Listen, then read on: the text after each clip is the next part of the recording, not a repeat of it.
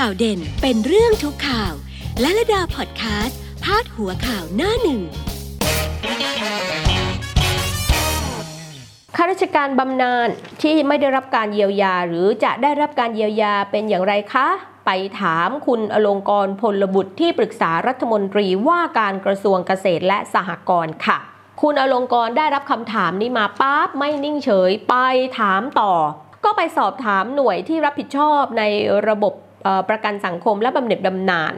คือมีระบบรองรับดูแลช่วยเหลือส่วนนี้อยู่แล้วนะคะ ซึ่งอันนี้ก็จะทำให้ไม่ได้รับเงินเยียวยาเกษตรนะคะทีนี้ทำยังไงล่ะ คุณอลงกรบอกว่าก็ต้องไปอุทธรณ์นะให้ไปอุทธรณ์เอา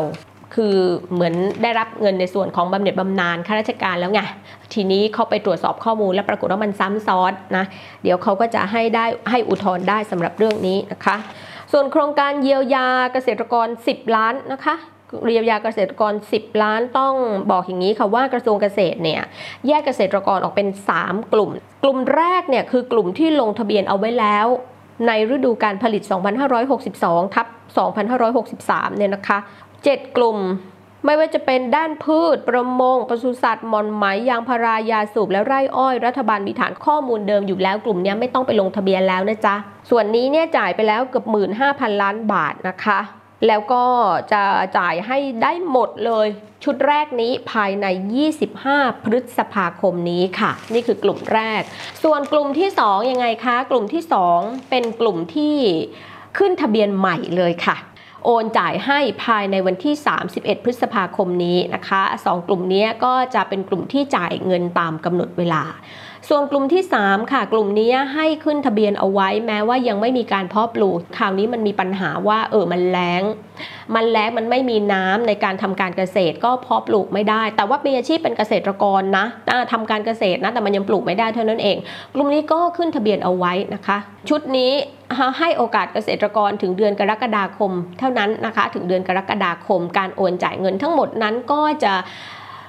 ดำเนินการระหว่างวันที่ 27 ถึง 31 กรกฎาคมค่ะ ทุกกลุ่มได้รับเงินเยียวยาแน่นอนนะคะไม่ต้องเป็นห่วงกังวลใด เพียงแต่ว่ามันอาจจะไม่ไม่เท่ากัน หมายถึงว่าไม่เท่ากันเรื่องระยะเวลา บางกลุ่มอาจจะได้ก่อน บางกลุ่มอาจจะต้องรอดำเนินการอะไรบางอย่าง แล้วก็จะโอนให้ในภายหลังแต่ว่าทุกคนได้รับเงินเยียวยาแน่นอน อันนี้ของทางคุณอลงกรพลบุตรให้ข้อมูลเอาไว้แบบนี้นะคะ ทีนี้เรื่องเงินเยียวยา 5,000ล่ะเป็นอย่างไร วันนี้ค่ะ 21 และพรุ่งนี้ 22 2 วันนี้กระทรวงการคลังจะเร่งจ่ายเงินเยียวยา ให้ผู้ผ่านเกณฑ์อีก 7 0 0 0 0 0 คนนะคะ อีก 7 0 0 0 0 คนจะได้รับ คือเขาจะทยอยทยอยทยอยโอนไปให้นะคะ แล้วก็ยังเหลือการตรวจทบทวนสิทธิ์อีก 240,000 คนนะ80,000 คนเขากำลังตรวจสอบนะคะ และคาดว่าจะทำให้เสร็จเลยภายในสัปดาห์นี้แหละนะแล้วก็อีกแสนคน อีกแสนคนอันนี้มีปัญหาค่ะ มีปัญหาเพราะว่าหาตัวไม่เจอ หาตัวไม่เจอ เพราะว่าแจ้งที่อยู่ไม่ตรงกันกับที่อยู่ที่อาศัยจริงๆอะค่ะ พอเจ้าหน้าที่เขาลงไปตรวจสอบสิทธิ์นะปรากฏว่าไปแล้วก็ไม่เจอไม่เจอตัวเขาก็ยืนยันไม่ได้นะคะว่าจะเข้าเกณฑ์หรือไม่เข้าเกณฑ์นะ กลุ่มนี้ก็ยังมีปัญหาอยู่นะคะ แสนคน ให้เดินทางไปแสดงตัวด้วยที่ธนาคารกรุงไทยนะ ส่วนอีก 60,000 คนทำไมคะ ติดต่อไม่ได้เลย ติดต่อไม่ได้เลย 60,000 คนนี้นะคะทำยังไงก็ติดต่อไม่ได้กระจองงองกระจองงองเจ้าค่ะเอ้ยพี่จ๋าพี่จ๋ากระทรวงการคลังประกาศให้เวลาจนถึงปลายเดือนนี้เท่านั้นค่ะ ถ้าตรวจสอบยังไม่ได้ก็ไม่ได้รับสิทธิ์เลยนะคะ ภายในเดือนพฤษภาคม เพราะว่าอะไรกระทรวงการคลังเขาจะปิดแล้วจ้ะเขาจะปิดการ ทบทวนสิทธิ์แล้ว ภายในเดือนพฤษภาคมนี้นะคะถึง 29 นะคะเพราะเขาขยายให้นะจาก 18 ไปจนถึง 29 รีบๆนะจ๊ะวันนี้ 21 แล้วจ้ะพี่จ๋านะคะ ใครทราบข่าวนี้ใครรู้ข่าวนี้ไปบอกต่อกันด้วยนะจ๊ะ จบเรื่องมาตรการเยียวยาโอนงงโอนเงินอะไรต่างๆ เราไปดูเรื่องเรียนทางไกลกันสักหน่อยหนึ่งนะคะ แก้ปัญหากันอย่างไงบ้างสพทนะ ประชุมสพทแก้ทีวีการศึกษาค่ะนายอำนาจวิทยานุวัฒน์เลขาธิการคณะกรรมการการศึกษาขั้นพื้นฐานหรือกพทออให้สัมภาษณ์เรื่องนี้เอาไว้นะ ว่าการแก้ปัญหาคือให้พื้นที่ทุกที่เลย ไปลงพื้นที่เลยพื้นที่การศึกษานะคะไปลงพื้นที่เลย ติดตามและสร้างความเข้าใจแก่ผู้ปกครองและนักเรียนค่ะ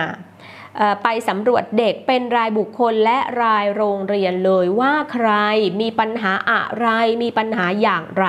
จะได้รู้ว่าจะต้องแก้ปัญหานั้นยังไงบ้างนะคะ ปัญหาส่วนใหญ่ที่เจอก็คือว่า บ้านของนักเรียนนะคะไม่สามารถปรับจูนช่องทีวี ให้รับสื่อการศึกษาทางไกลผ่านดาวเทียม DLTV ของมูลนิธิการศึกษาทางไกลผ่านดาวเทียมในพระบรมราชูปถัมภ์ได้ จูนไม่ได้บางคนจูนไม่เป็นนั่นแหละบางบางที่ไม่มีสัญญาณก็เรื่องหนึ่งนะ แต่บางคนมีแต่ว่าทำไม่เป็นนะคะ จูนไม่เป็นอันนี้ก็มีเหมือนกันก็เป็นปัญหานะคะ ทางสปทก็ได้ไปหารือกับกสทช แล้วก็ไปหารือกับ DES กระทรวงดิจิทัลนะคะ ไปหารือกันเพื่อที่จะจัดหาแล้วก็แจกกล่องรับสัญญาณทีวีดิจิทัลอีก 2 ล้านกล่องให้กับบ้านนักเรียนที่ไม่มีกล่องรับสัญญาณจากนี่เป็นการ แก้ปัญหาของทางสอพอถอนะคะ ส่วนเรื่องคดี เงินทอนวัดนั้นนั้นนั้นนั้นนะคะ โอ้ยที่บอกว่าคุณพนมสรสินอดีตพอสำนักพุทธนี่โดนไปอ่วม ทั้งหมดทั้งสิ้น 7 คดี 91 ปี 36 เดือนกันเลยทีเดียว เดี๋ยวมาดูรายละเอียดสักนิดหนึ่งนะคะ ศาลอาญาคดีทุจริต และประพฤติมิชอบกลาง ศาลมีการอ่านคำพิพากษาคดีทุจริตเงินทอนวัด คดีหมายเลขดำที่อท280ทับ2561 ที่พนักงานอายการสำนักงานอายการพิเศษฝ่ายคดีปราบปรามทุจริตหนึ่งเป็นโจทย์ฟ้องนายพนมสรสินอดีตผู้อำนวยการสำนักงานพระพุทธศาสนาแห่งชาติหรือพอสอจำเลยที่ 1 นายบุลเลอร์โสภา อดีตผู้อำนวยการกองพุทธศาสนศึกษา พศเช่นเดียวกันอันนี้จำเลยที่ 2 นายนรงเดชชัยเนตร อดีตนักวิชาการศาสนาชำนาญการพิเศษกองพุทธศาสนศึกษาจำเลยที่ 3 แล้วก็นายพัฒนาสุอมมาตมนตรี นักวิชาการศาสนาชำนาญการเป็นจำเลยที่ 4 นะคะ ทั้งหมดทั้งมวลนี้ก็ มีความผิดนะต่อตำแหน่งหน้าที่ราชการและความผิดต่อพรบประกอบรัฐธรรมนูญว่าด้วยการป้องกันและปราบปรามการทุจริต หลังจากจำเลยทั้งหมดนั้นนะคะ เบียดบังเงินเบิกจ่ายเงินงบประมาณ โครงการผลิตสื่อการเรียนการสอนเพราะปริยัติธรรม งบประมาณอุดหนุนการจัดกิจกรรมวันสำคัญทางพระพุทธศาสนา ประจำปีงบประมาณ 2557 และงบประมาณอุดหนุนการศึกษาพระปริยัติธรรม แผนกธรรม บาลี ประจำปีงบประมาณ 2557 มีการโอนให้วัดบางอ้อยช้าง วัดศรีเรืองบุญและวัดใหม่พดุงเขต รวมทั้งหมดทั้งสิ้นเนี่ย 28 ล้านบาทโอนไปให้วัด แต่ทำไมคะจำเลยนั้นเอาคืนกลับมา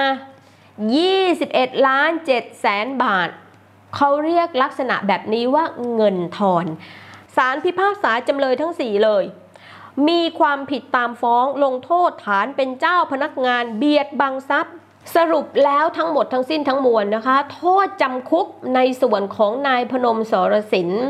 อดีตผู้อำนวยการสำนักงานพระพุทธศาสนาจำเลยที่หนึ่งนะที่ศาลชั้นต้นมีคำพิพากษารวมทั้งสิ้น 7สำนวน ในความผิดการทุจริตงบของสำนักงานพระพุทธศาสนาหรือคดีเงินทอนวัดนั้น เจ้าตัวถูกจำคุกรวม 91 ปี 36 เดือน และต้องร่วมกับจำเลยรายอื่นๆ ชดใช้คืนเงินให้สำนักงงานพระพุทธศาสนา รวมทั้งสิ้น 85ล้าน2,7,235 บาท นี่คือจำนวนเงินที่จะต้องคืน นี่เป็นบทเรียนเป็นอุทาหรณ์ให้เห็นมามากต่อมากแล้วนี่ไม่ใช่คดีแรกด้วยนะคะ ที่เจ้าหน้าที่รัฐอะทำความผิดแบบนี้ต้องย้ำว่าเป็นคนที่ยอมรับ และยอมเข้าสู่กระบวนการยุติธรรมด้วยนะคะเนี่ยคือเป็นเจ้าหน้าที่รัฐเป็นข้าราชการอะแล้วทำแล้วผิดพวกนี้พวกคอร์รัปชันพวกขี้โกง พวกช่อราดบังหลวง ไม่สุดจริต พวกทุจ จริต ก็จะได้รับการดำเนินคดี ลงโทษตามกฎหมายแบบนี้ ส่วนใครที่ยังไม่ได้ถูกลงโทษตามกฎหมาย ก็รอกฎแห่งกรรม รอกฎแห่งกรรม เพราะว่าหนีไม่พ้นเลยนะจ๊ะ วันนี้ไปก่อนนะคะ แล้วพบกันใหม่พรุ่งนี้นะคะ สวัสดีค่ะ